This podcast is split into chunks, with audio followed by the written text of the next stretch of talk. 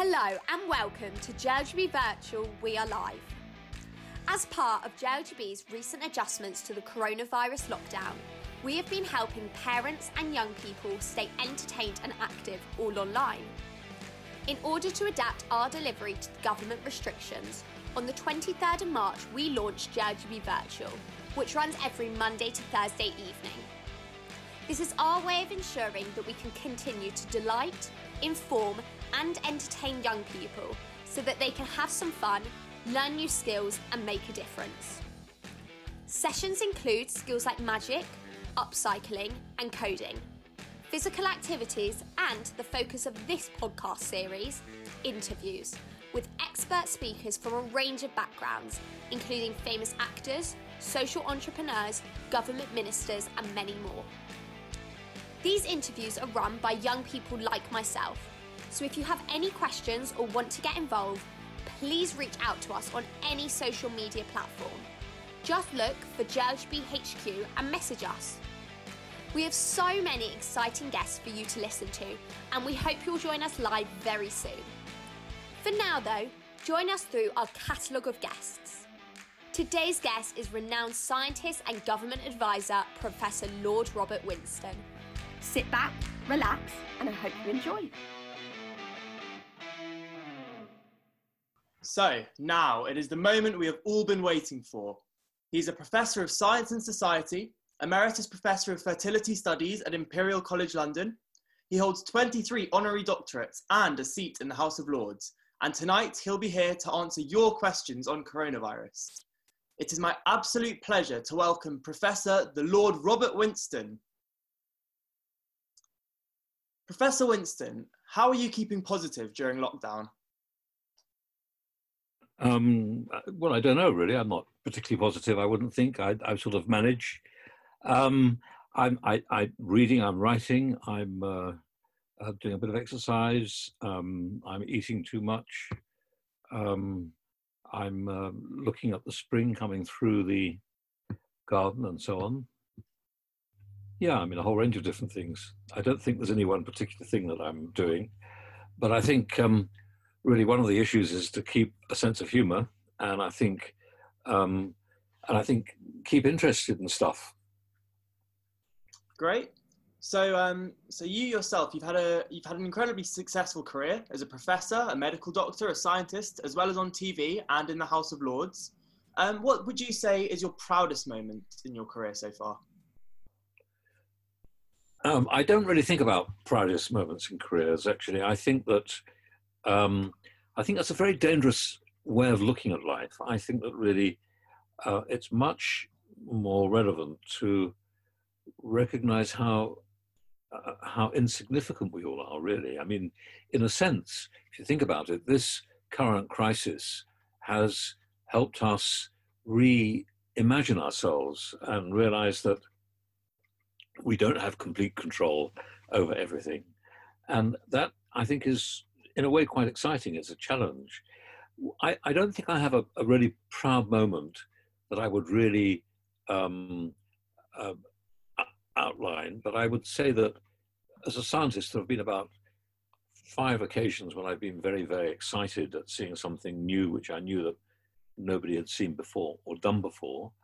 Um, but I don't know whether I would grant that as being proud. Sometimes it's been uh, almost frightening uh, to suddenly realize you've solved a problem that you uh, that you weren't sure that you were going to be able to solve. And um, for example, when we uh, when we first um, managed to screen the human embryo for a serious genetic disorder, the first time it had been done in the world, and we put that embryo back in the in the uterus of the woman who'd lost a baby from that disease that she was carrying in her genes. Um, uh, when the pregnancy result came through two weeks later, we knew that she was pregnant. I went into the laboratory uh, to my closest colleague who I'd done the work with, and I said, I think that she's pregnant. Wow. I think she, I think she might have twins. I think because the chemistry suggests that she's got two two babies in her uterus. And for 15 minutes, we didn't say a word to each other. We sat at the floor and we stared at the floor and thought about what we've been doing for the last five years to try and make this happen. Um, so it's not a proud moment, it's, a, it's an important moment for reflection.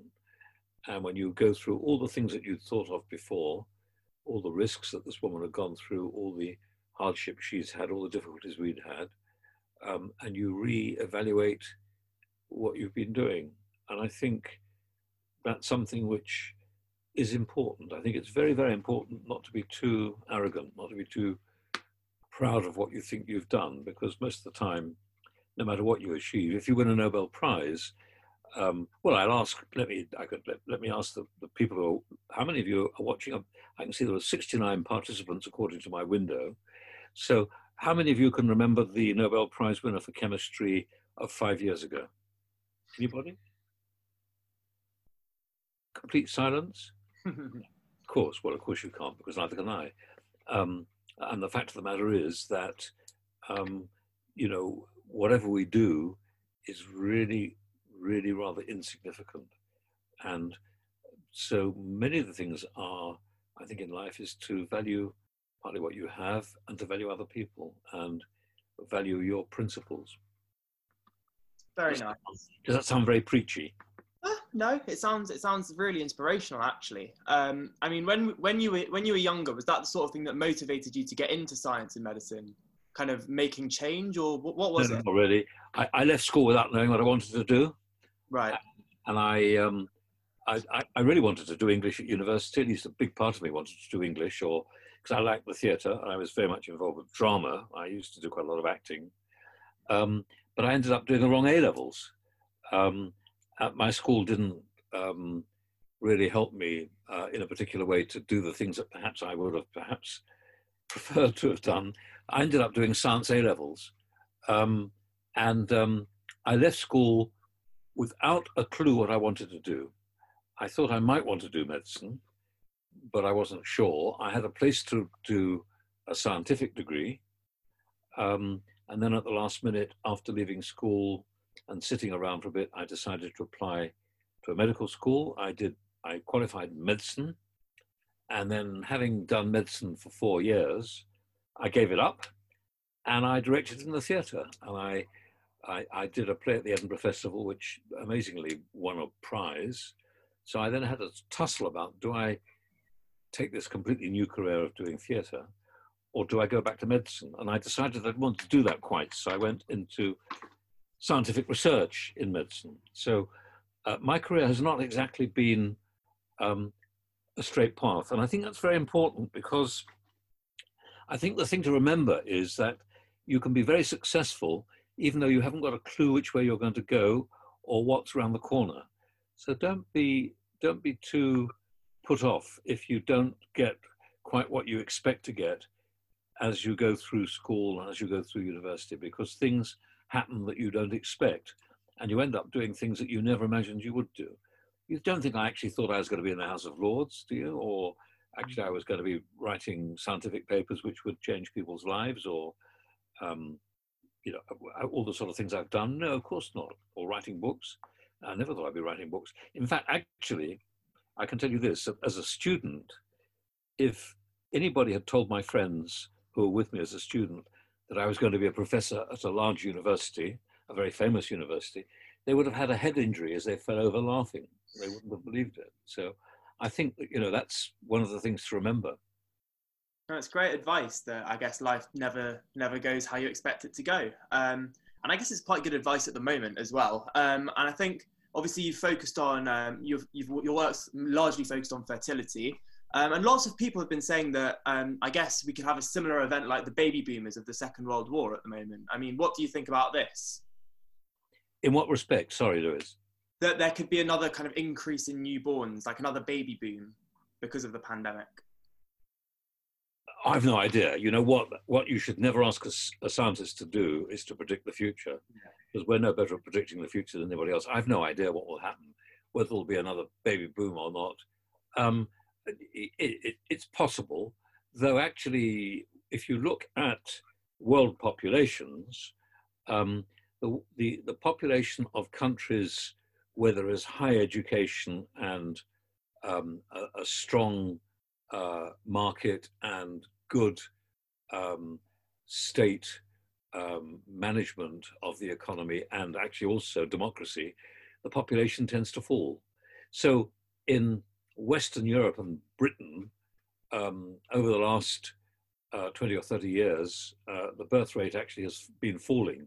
The only reason why it hasn't fallen more is because of the immigrant population, um, who of course have come in and they've been having babies. But actually, once they once they settle, they stop having quite so many babies. So I think on, in general, um, rich societies tend to have smaller families.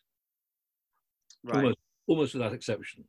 Interesting. So for the next part, I'm going to open up to the to the rest of the viewers to ask some questions. Now, we understand that you're not the person making the decisions with COVID-19, but I'm sure the questions won't be too far from your day job. Um, there's a lot of worried young people and families out there at the moment, but we've it's been really amazing and reassuring to see that we've had a really big response to you being the guest tonight, and we've got a lot of questions. So the first question is from Ronnie Ben Shear.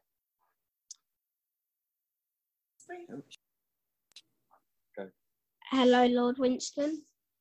My name is. Um, my question is, what exactly is coronavirus? Well, viruses are strange particles which are really, really mi microscopic. They're much smaller than bacteria. And there are many viruses that, that are, are present, most of which don't cause harm. Um, coronavirus is called coronavirus because it's quite spiky. If you look at it under very, very high magnification under an electron microscope, you can see all these spikes sticking out of it. So that looks like a corona, a kind of crown. So corona is the Latin for crown. And so this is a virus with a crown. So that's what it is technically.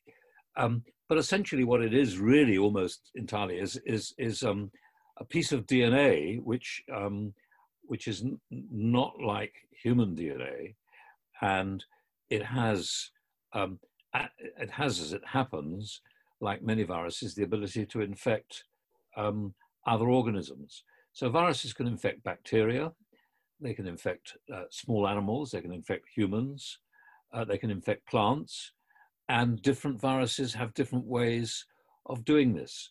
Um, some viruses live inside cells. So you sitting there, Ronnie, are just a lump of cells. You actually are about, um, just looking at you, I would think you're about seven trillion cells. You might be a bit less than that, maybe five trillion, because we're not that big yet. Um, but um, inside you, you've probably got another 25 trillion cells which are not yours, but a bacteria. And inside those bacteria, you will have some viruses which are completely harmless. harmless. We all carry viruses, um, but coronavirus has evolved um, and is dangerous because it causes this severe illness. Not in everybody, for reasons we don't understand. It may be due to the DNA that different people have. Some people may be naturally resistant to it. We don't know yet, but we're finding that out. That's very interesting. And now the, the next question is from Simone Silva. Hi, how are you? I hope you're well. Um, how does a new disease actually start? How does a new what? Disease.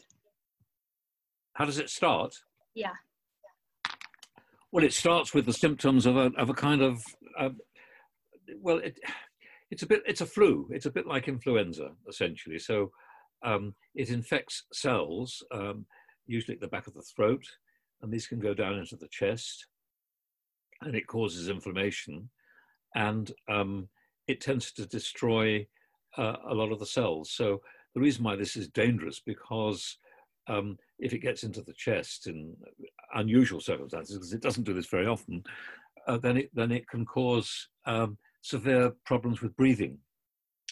Um, but essentially, it's a bit like influenza. I don't know. Have you ever had flu? Um, I think so. Yeah, when I was younger.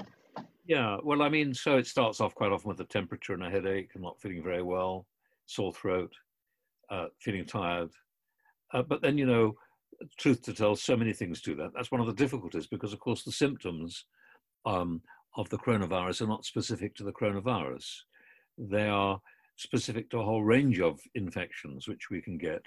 So one of the problems is that you need to have, we need to have better tests to decide when somebody's got a temperature or is not feeling very well that they've actually got the virus. And that's been difficult to do uh, for technical reasons. It's sometimes quite difficult to detect uh, viruses. It's much easier to detect bacteria. Um, they're bigger. Bacteria are much larger than viruses. Um, and they're much more like a living form, while viruses are like little particles hardly alive. You could argue that they're not really alive at all, um, but there they are. Thank you. Um, thank you, Professor Winston. And um, if um, obviously the, the new coronavirus is, we think it's a virus that hasn't infected humans before. So how does such a new outbreak come about? Oh, well, the DNA changes. So basically what happens with any, any organism, uh, humans as well, and dogs and, you know, fleas and bacteria, uh, they can mutate. And we all mutate, so we all have changes in our DNA. And some of those DNA changes um, are particularly suitable for living in a given environment. That's the process of evolution. So basically viruses evolve like anything else does but they can evolve much quicker than we can. We, we evolve very slowly because each generation of humans is about 20 years on average. Uh, we would argue that you know there will be in uh, in, in a in a thousand years there will be, let's say, uh, 20 to a thousand. So you know we're looking at you know five. What, what are we looking at? Uh, 500, aren't we? Looking at a very few uh, generations um, sorry, I mean 50 generations in a thousand years. So in in the in the time of uh, let's say Homo sapiens has been on the planet for let's say um, 100,000 years, then there would be about 5,000 generations of humans in that time. It's not very many. So, whereas a bacterium can, uh, can breed a new bacteria every 20 minutes. So its evolution is very quick and it will respond to its environment. So that really is what happens with viruses. Viruses can actually change their DNA, and that's why they change their their whole um, mode of response in the in the host that they infect. Okay, so um, thank you for that. And I think Emma Solomons has the next question. Uh, hi, is there a hi. difference between coronavirus and COVID nineteen? Well, COVID 19 is the technical time for coronavirus. There are a whole range of different coronaviruses that look like that under the microscope. COVID 19 is a specific example of it, that's all. But coronavirus, corona, coronaviruses are these viruses that have this crown. Bear in mind, I'm not a virologist, you know, it's not my field, this. So, you know, I mean, I had no idea you wanted to talk to me about, about the virus. I thought you might be talking about, to me about much more interesting things, but there we are. Well, I think you're definitely more qualified to answer these questions than any of us. I'm not sure. but um, I think we've got a few more on coronavirus, and then we've got um, some other subjects to discuss. Um, but um, I think the next question is from Talia Toombs. Talia? Yeah, hi. Hello, Talia. Um, why is washing your hands so important during the coronavirus? Because washing your hands um, is extremely effective at killing all organisms. So basically, you kill bacteria and you kill viruses, and actually, you also kill your skin. Unfortunately, if you go on washing it indefinitely. So, but if you if you kill um, cells, don't like being. There are certain things that most cells don't like. So they don't like um, soap. They don't like alkali things. They hate bleach. So, for example, if you want to kill a virus, you can pour bleach on them, but actually I don't suggest you wash your hands in bleach because that's pretty unpleasant. Um, you can use ultraviolet light, that's very, very bright sunlight. That will kill viruses and it will also kill your skin as well and cause burns. So that's why we don't use that. But soapy water um, isn't a bad way. Another way of doing it is alcohol. The other thing you can do, of course, is to use very, very high temperatures. But, you know, on the whole, I suspect you wouldn't want to put your hands in, in the red coals of a fire, would you? Because you'd have other problems with it. Um, and sometimes you can use irradiation, uh, X-rays, for example, if they're powerful enough for some, some, some organisms. That's not so effective. So basically, soapy water uh, and it's preferable to have warm water rather than cold water. If you wash your hands thoroughly, I mean, it says 20 seconds on the on the on the uh, instructions. I tend to wash my hands for a bit longer than that. Wash between your fingers and on the backs of your hands up to the wrist, and then you have really clean hands which will not have the virus. And uh, surgeons, when they are scrubbing up, ready to do an operation, uh, and of course I am a qualified surgeon, we, we would wash our hands for five minutes in soapy water. And we also use compounds in the soap which are specifically effective at killing organisms, one of which is iodine. I'm sure you've heard of iodine because we sometimes put it on cuts. It's a very effective way of sterilizing something. So a lot of the surgical soaps which are used by surgeons contain iodine because that's a very effective way of killing bacteria and not infecting somebody on whom you're operating. But for practical purposes at home, if we just wash our hands with soapy water, with good soap, that's mostly good enough. Great. So thank you. That's advice I think everyone should heed. Um, the next question is from Dina Lewis. Hi, Dina. Hello. Um, are some people more genetically vulnerable to COVID 19? And does this influence how severe their symptoms are? Can it explain why some people without underlying health conditions have severe symptoms? Well, you, you, know, that's a very intelligent question. And the answer is I don't know the answer because we don't know the answer. But I think you're right. I think it's almost certain that some of us have particular DNA which actually either protects us or makes us more, makes us more vulnerable. Um, and of course, there's no way of knowing at the moment because this is a new virus. But I think in the long term, uh, that will be one of the puzzles that we have to untangle. Uh, so, I, you know, I think your your guess, your question is absolutely spot on. I think that's probably um, a key issue, and it may well be that that's why some people have very mild symptoms and others don't. Of course, it might also be that there's more than one DNA configuration in the virus. So it might be the virus producing a mild infection has a slightly different DNA from the one that's producing the very shocking virus uh, thing, which occasionally makes people very ill and in rare circumstances can kill people. It doesn't kill people very often, but it does occasionally. So I think there are a lot of very interesting things here. But because this is so new, you know, this is the virus that's only been around um, as far as we know, really since about last November, December. And it was only first seen in, in, in Wuhan in China, you know, just three months ago. So um, it does seem to be a pretty new organism. This isn't unusual because new organisms occur all the time. There are always new forms of flu viruses, for example. They're always mutating. So pig flu, avian flu, the flu which killed people in after the First World War, um, the Chinese flu. These flus, they come and go, and they come and they are particularly infective because of some aspect of their DNA. So one of the interesting things is uh, whether you and I have DNA which would make us resistant to being infected. There's no way of knowing, and we shouldn't really try and find out because it's just a bit too risky. So what we do is we sit cluttered, uh, closed up in our houses, washing our hands.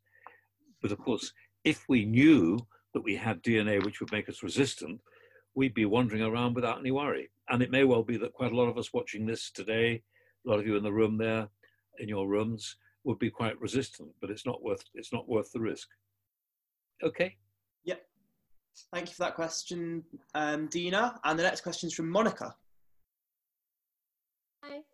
When once someone's had the coronavirus, when they get better, can they go out or do they still have to self isolate? Well, the uh, you know I can't answer the question because there have not been good data yet.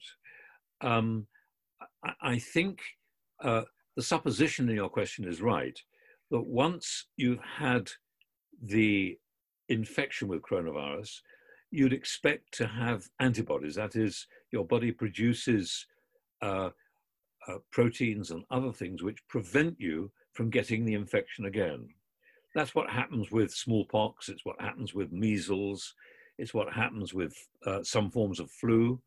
Uh, you can't get them twice. Now, actually, flu you can get recurrently, So it's a possibility that the coronavirus might reinfect you, and there is some suggestion that one or two people have been reinfected. But you're probably right with your question that actually, once you've had the infection and you've got rid of all the particles of, of the virus inside your body, because that may take a few days to shed them after the infection, then you should be completely protected and you probably can't infect other people. You would be resistant. So that's what we're rather hoping. We call that herd immunity when people, a lot of people together, end up being infected and then, in fact, are resistant. That's one way that these viruses die out. So, in the long term, it's very possible that what will happen is that a lot of people will have such mild infection or will get immunized uh, that actually ultimately the virus will not have a host. So if it doesn't, it will then die out. And that's what happens with nearly all these viruses. Eventually they do die out. Um, and so um, we're left resistant to one more virus. But at the moment, of course, we're not resistant to coronavirus. It's too early. Great. So let's let's hope we can develop such resistance. I guess a question from me. Um, there's obviously a lot of conflict often between ethics and science and religion and science. Um, I guess the, the the business of visiting family members in hospital if they were um, if they had COVID nineteen. What what do you think are the ethical issues surrounding that? Should it should you be able to do it? Should you not be able to do it? What do you? Well, think? I think at the moment, I, I mean, I think you should be able to do it, but at the moment we just don't have enough protective clothing, and therefore, first of all, uh, if we come in contact with somebody who's got the raging infection, we may pass it on to the population uh, next to us in a very uncontrolled way, and we could end up with an even worse pandemic than we've got. So at the moment, the government in nearly pretty well every major um, civilized country, Israel, Germany, Italy, Britain, um, is limiting people and their travel, and on the whole, uh, people are not being encouraged to visit relatives who are ill. Unfortunately, that's a necessity because it's very difficult to protect the visitors from getting infected. But in the fullness of time, I think we will be able to do that. But at the moment, that's not possible.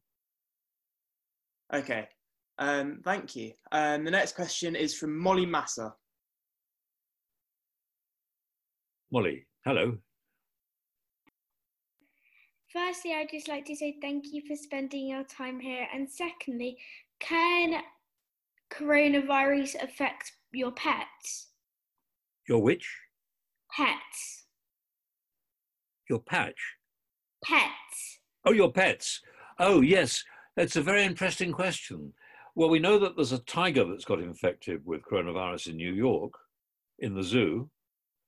Um, and we think that it might infect pets, uh, but we don't know. So that's a big worry, actually, uh, because obviously, if you had coronavirus in dogs, that could spread the infection in the general population. I don't think we can really answer that question with any degree of certainty. But one of the really serious problems with a lot of viruses is that if they do infect animals, they become very much more dangerous to humans. So we don't really I don't think we can really answer that question truthfully at the moment. Um, but it's a very, very good question to ask um, because ultimately, I think that's going to be one of the things that we will need to know. We're assuming that pets are not being infected. Certainly, there's no evidence of a lot of animals getting infected. That's very clear. But it is possible that the coronavirus did start with animals, and the animals which have been most most incriminated are bats. Bats are, you know what bats are, of course. They are they're flying mammals. Uh, they they they um, usually nest together in crowded spaces in the dark. They're warm-blooded, so they're quite a good host for all sorts of nasty organisms. And bats have a whole range of quite dangerous diseases, from tuberculosis to rabies, which is a virus, and um, we think that coronavirus might have started in the bat population. But whether it's there at the moment, I don't know. But fortunately, we don't have very many bats flying around in London or in Britain, really. So we're probably safe from bat, bat bite, which is probably what we would need. But in China, that may be different. But with regard to pets, I mean, I, has anybody in the room got a, a pet bat? You have? Talia says, Talia put her hand up. She says she's got a pet bat. Well, you're very unusual. Um, I wouldn't mind having a pet bat actually, but um, but I but you know I'm I, but I'm not sure I want a pet bat with coronavirus. So thank you for that question, Molly. And um, yeah, not sure pet bat would be a great idea. The next question is coming from Talia Lesser. Talia, hi. Hi. Um, my question is, if kids do get the coronavirus, um, why do they get less symptoms than adults? Well, we don't know. That's the. I mean, I don't know the answer to that question. But at the moment, it seems that children don't get it so severely. Though there have been some children, very few, who've been made very seriously ill. But on the whole, it seems to affect adults. It may be too for reasons that I don't know. I don't think anybody can explain. It, men get it rather worse than women. Um, but I'm not sure about that. Um, but certainly it does seem that a, rather a lot of men have gone down with it more seriously. Um, but why it should be, um, I, I don't know. It is true, of course, that as a child under the age of 16, for example, your immune system, your defense against infection is slightly different. You have slightly different mechanisms which defend you against bacteria and viruses. So it might well be that you have a natural immunity as a child, which we don't have as adults. And of old people, people of my age, of course, have much less efficient immune systems. So people, when you get to, uh, let's say, 70, 80, 90, your immune system doesn't work as well, and you're much more likely to get a whole range of different infections that you wouldn't have got when you were 16 or even 30. Thank you for that question, Talia. The next question is coming from Gaia Aharon. Hello. Um, my question is, do you reckon we'll have a summer? I, I, I'm sorry, Gaia. Do I, do I, do I think what? Um, do you think that we'll have a summer, like a summer holidays? well, we're having a spring, aren't we? I don't know if you've been able to go into the garden or perhaps out on. Where do you live in, in, in North London? No, I live in Essex. in Essex. well, I mean, if you go if you go into the fields, um, you know, taking exercise, which we are allowed to do, providing you don't go with other people uh, or get in contact with other people, you'll see the most amazing thing happening. I mean, things are coming into flower, new shoots are coming. I've got a little tree in my garden, Gaia, which has got lots of little figs on it. They're tiny little figs, and that tree's never had figs before. So each shoot on that tree has got three or four different figs. And that is spring. Now, will we have a summer? Of course we'll have a summer, and hopefully we'll have a summer when we'll be out of, um, out of custody in the way we are at the moment. I hope that we will be released. Um, but I can't promise that. I don't know, because as I said to you, I can't predict the future, and nobody can say for certain, but it's probable that this infection will gradually peak we think it might peak within the next few weeks, possibly, and then it'll start to go down. And by the summer, of course, we might be in a much better position and able to move much more freely.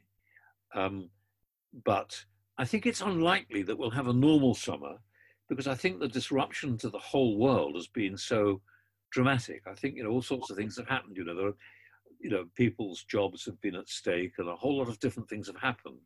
So I think we may have to accept the fact that it may be a rather quieter, a rather quieter summer than usual. But I hope that we will be free of our houses by then and be out in the open air a bit more and you know enjoying things. But it may be a bit different. You know, it's possible after big events like this that life changes a bit, often for the better. You know, we might. I mean, one of the things that's currently happening at the moment is suddenly climate change has become much less a risk because, of course, we've got no traffic. So the atmosphere is much clearer in nearly every major country. Interesting, isn't it? Well, yeah. Let's hope that, the, that there are some positives that we can cling on to. I mean, positives. I think. I yeah. think. I think human behaviour will, will change for the better too, probably. Now, um, what um, the next question is coming from Jamie King.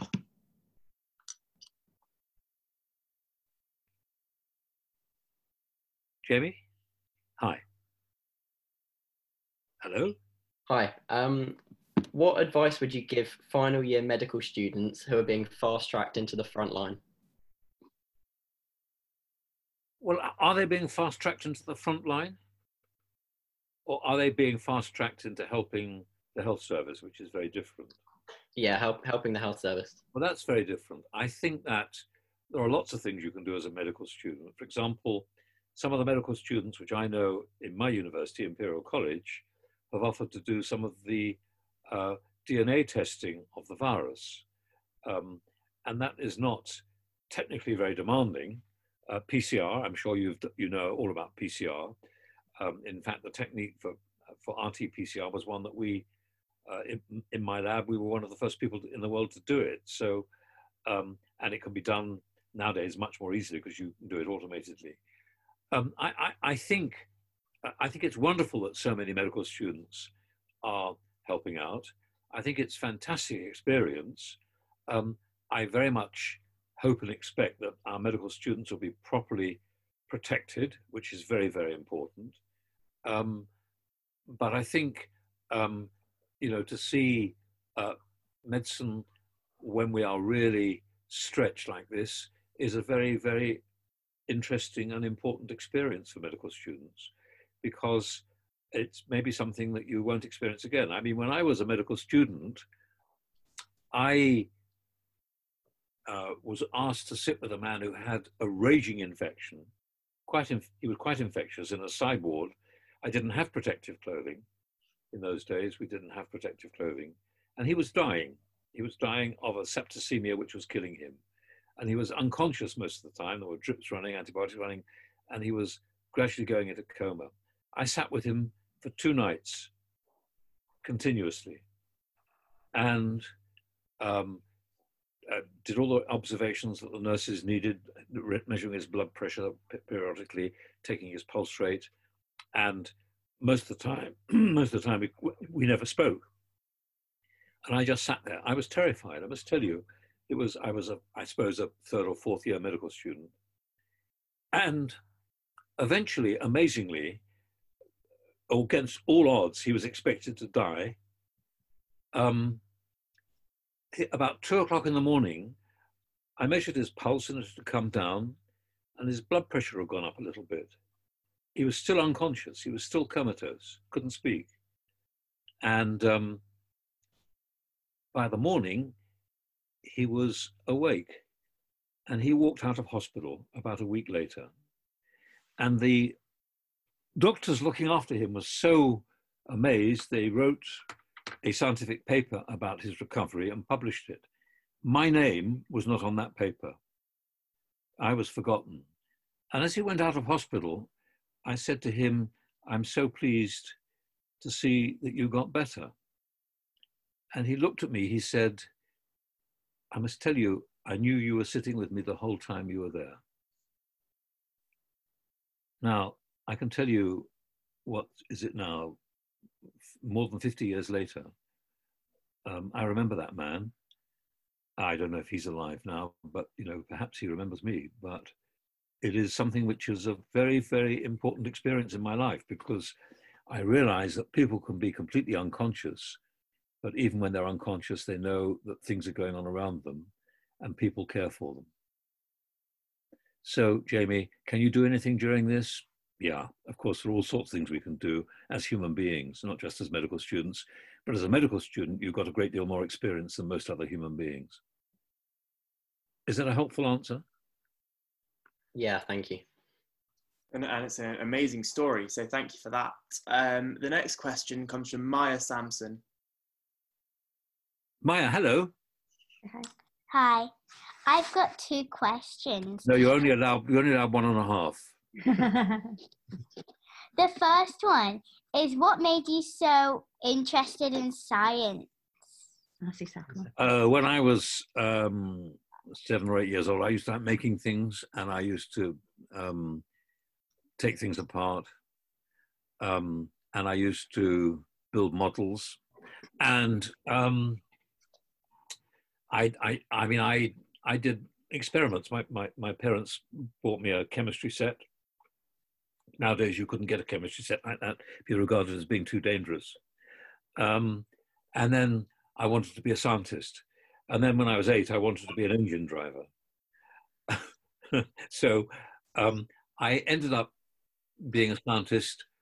Um, I mean, it's an interesting question because I wasn't sure I wanted to be a scientist. A lot of the time I was at school, I was much more interested in literature and English than I was in science, as I said earlier.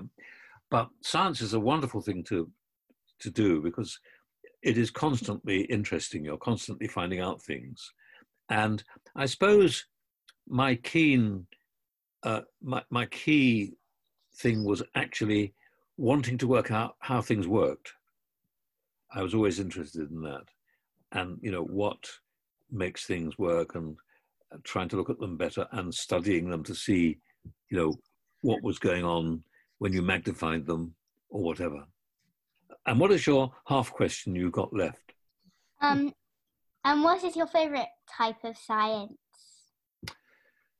Oh, well, you know, as you get older, um, you realize there isn't a favorite type of science. Basically, in school, we learn about biology and chemistry and physics. Um, and, and we think of them as different sciences. Actually, all sciences are very similar. And there's no division really. Now, in my laboratory, um, you know, as biologists, we work with physicists and engineers and mathematicians, and you can't tell one from the other. Um, so I don't really have a favorite science. I, I, think my best subject at school was physics, um, but I became a biologist. Thank you. All right. Great question, Maya. And the next question comes from Shayna Baker.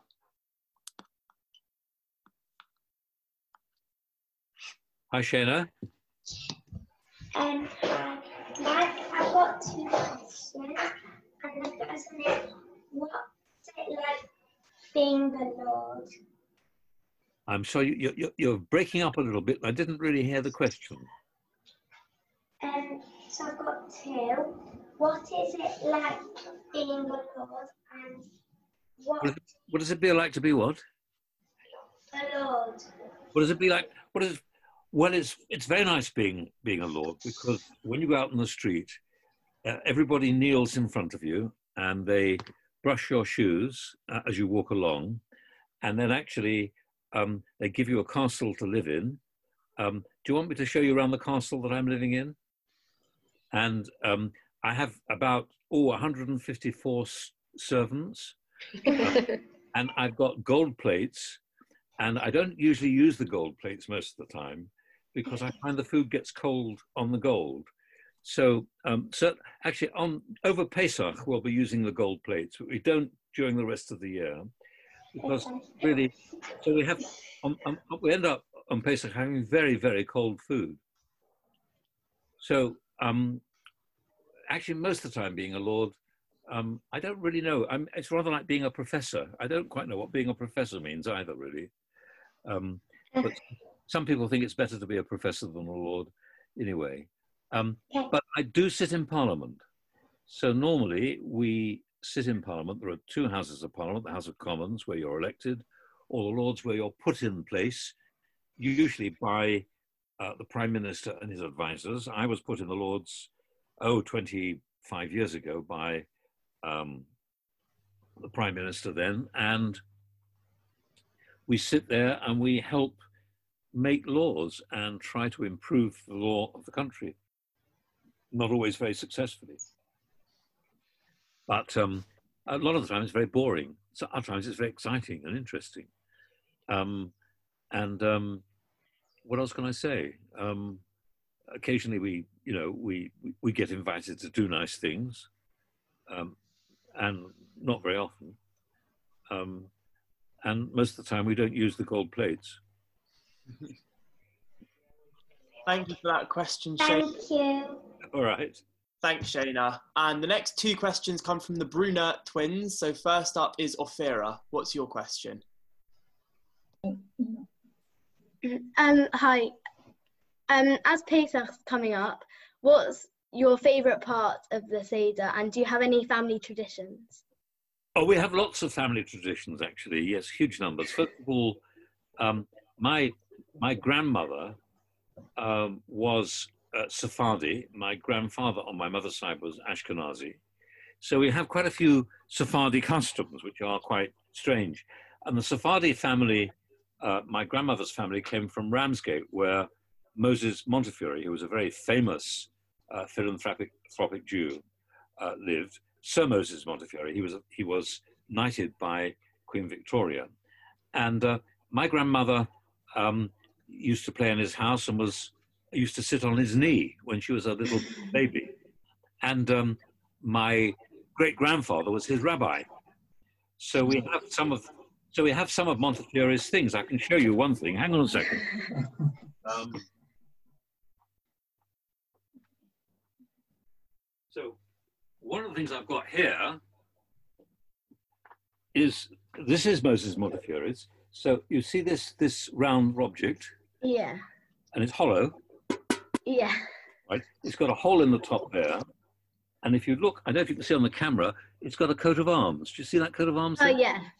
The coat of arms is Sir Moses Montefiore's coat of arms. Okay, and and so this I think is I think this is his warming pan. He filled with hot water or ashes and put in his bed to keep it warm. So we don't use those now, do we? Nowadays, nowadays we have houses which are heated, or we, or at least we have Yeah. a blanket. So that that is Moses. So at, at, now he had a butler. His butler's name was Willoughby. All right, and one of the one of the customs was that when uh, after they had after they'd read the ten plagues, Yeah. Dom Savalier, and so on, right? When the 10 plagues have been read, then um, uh, uh, Sir Moses, or maybe, or maybe my grandfather, great grandfather, I'm not sure which, would call to say the plagues are finished, and Sir Moses Montefiore would call out, Willoughby, remove the plagues, and, he would come in and take all the plague plates out at the end, at the, at, before, before, before the, the actual uh, meal. So that's one. Um, then I suppose what my favorite, my favorite, I think my favorite part is the Afikoman. And the Afikoman is very puzzling. I mean, the Afikoman is, is, a, is a very strange custom and it's different in different countries. So, for example, some of the Sephardim, particularly in Iraq and, and Syria, um, they think it's a lucky charm and that some people even carry it around. They carry, they carry a little piece of the Afikoman in their pocket or in their handbag, or they tie it to their right arm and they walk around with it because they think it's going to bring them luck or going to ward off the evil eye. Yeah. We tend to eat it, but of course, as you know, the custom is it's the last thing you eat because you have to have the taste of the Paschal lamb, the Pesach, which is actually Yeah. we used to eat before the temple, when the temple was still standing. But now, of course, we replaced it with the matzah. And ah. and the question about stealing the afikoman is interesting as well. That's quite a new custom. It probably only dates from about the from the time of Maimonides, from the Rambam. So, uh, and and certainly there were many rabbis who didn't really approve of children stealing the afikoman. Yeah. One was Rabbi Bacharach in uh, 1700, who was the rabbi of Worms, and he didn't think this was a good idea at all. So, um, I, I- I think I quite like that. The fact that you know we use it. Everybody now tries to get money off me after Pesach because they stole the afikoman and I had to get it back before we could bet. And and, and what what about uh, t- Tamara? Oh, um, hi. So, um, do you do you ever feel any conflict between your faith and being a scientist? No. So how? Oh, sorry. No, no, I don't really. I mean, Yeah. I, I, I think you know, I think it's, I, I've, it's always puzzled me that people uh, believe that. Um, I, I mean, it's strange. I find it very. You know, have you heard of Richard Dawkins? Yeah. He's a very famous atheist, uh, and, and he's a scientist, and he's a friend of mine. And I, you know, I think he's, I think he's completely wrong, and we argue all the time. But you know, I, I, I really think that, you know, it, it is ridiculous to believe that anybody has the truth. You know, very, very religious people, for example, some of the Haredi community, you know, absolutely seem to think they've got the complete truth in their hands. Um, and many scientists feel exactly the same way. They've got the truth as well.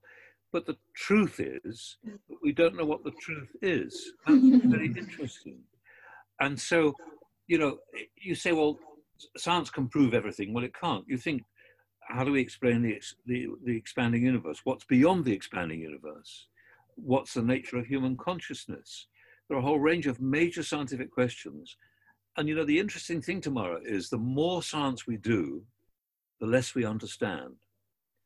And I think both science and religion are about human uncertainty. I think we mm-hmm. are religious to some extent because we're uncertain what, where we come from, where we're going to, what will become of us. And I think that's the same reason why we do science, because we're uncertain. We want to find out more. But there are no proofs. I don't think there is such a thing as being absolutely certain. And I think when we get too certain, I think certainty is dangerous. Mm. So, you know, both in science and in religion, I think science, certainty is dangerous. So your question is an interesting one. So do I think there's a conflict? Not really, no. I mean, I, you know, each of us will have a different belief about how we see, for example, God or we don't see God. Different people have different views about that. Uh, you know, some people have a very strict view of what they think of Hashem, you know, whatever. I, I, I really don't think, to me, that's a conflict. Um, I think it's a philosophy. Yeah. That's a very, very fascinating take there from on an age-old question. So good, good question, Tamara. And finally, um, a question from Ethan Fox, which take it away. So I watched it the other day, but what was it like working with James Corden and performing science experiments on the Late Late Show? Well, James James is uh, is lovely. I mean, I've known I've known James for a, a long time, and we've done a few um, things together. We'll do some more, I've no doubt. James is very talented. He's got a fantastic sense of humor. He's an amazingly musical person, isn't he? Don't you think? He's extraordinary. Yeah. Um, and it's fun, and you probably see that. You know, I tease him, so I don't let him. I don't rehearse with him deliberately. I don't rehearse with him. When I do those things, I do them without letting him know what I'm going to do largely because I don't know what I'm going to do either, really, sometimes.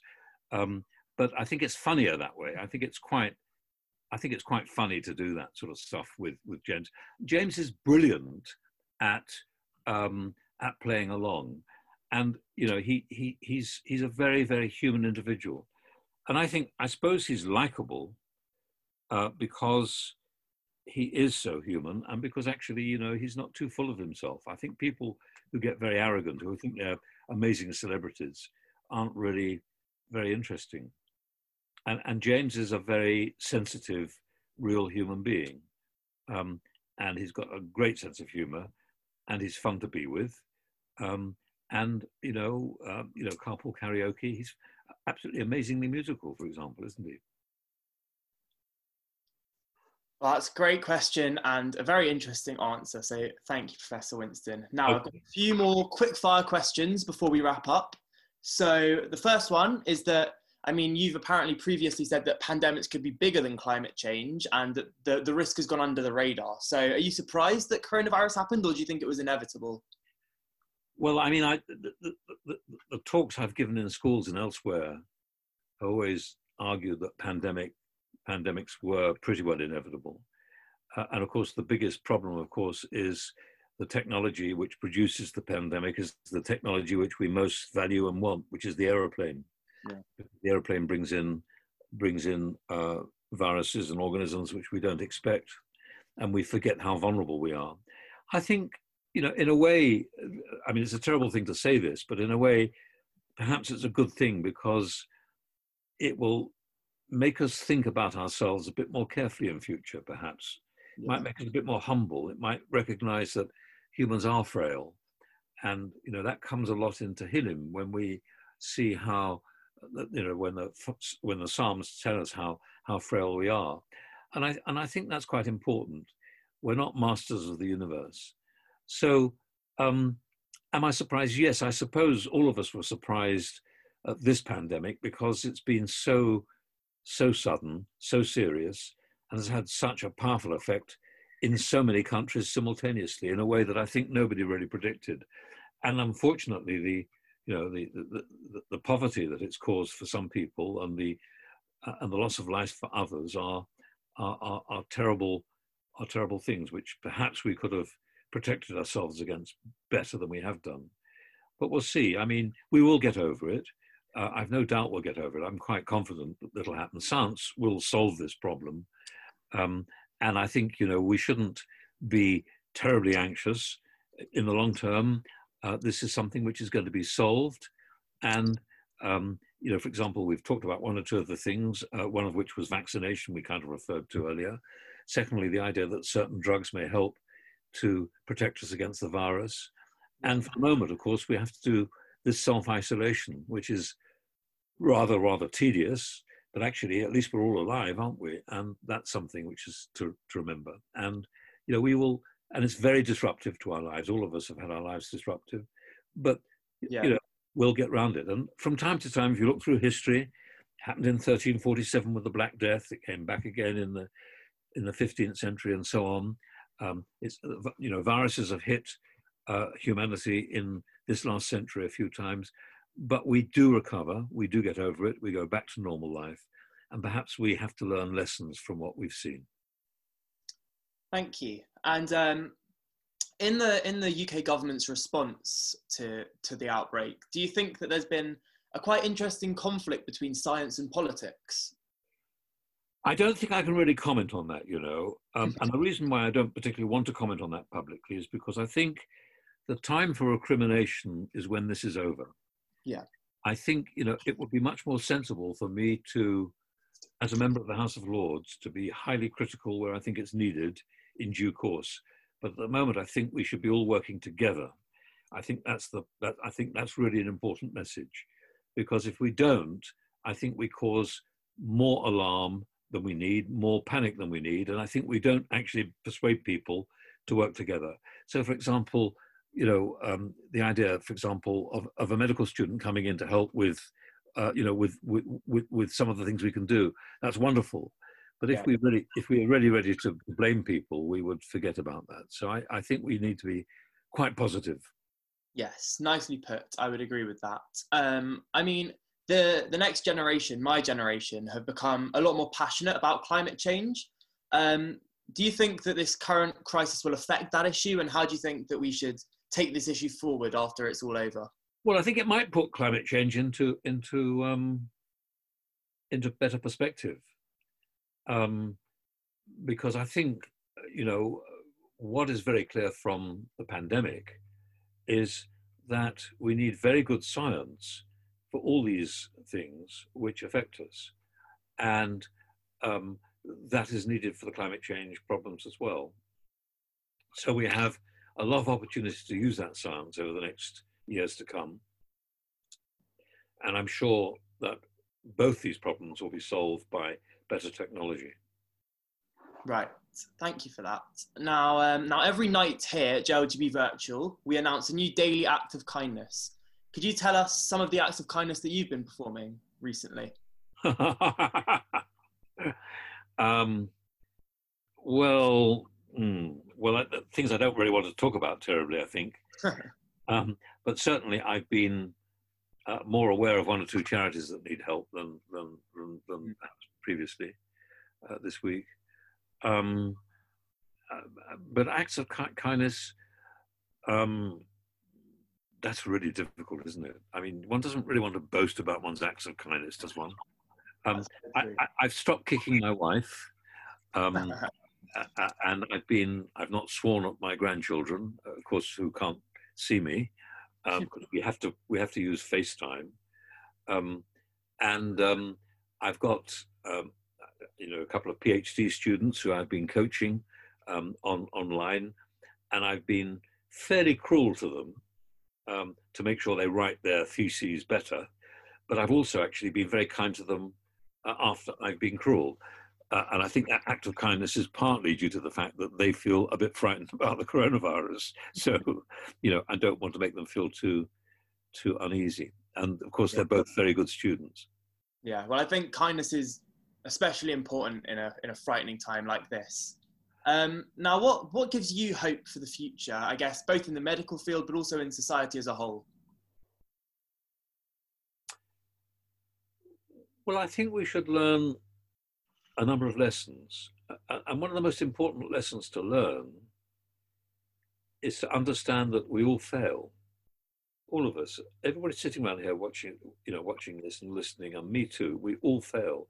And it's really important to fail. And it's really important to fail because only by failure do we learn to do things better. And so, coming back to the coronavirus again, of course, in some respect, we've probably failed. We didn't predict this in advance. We probably didn't handle it quite as well as we should have done.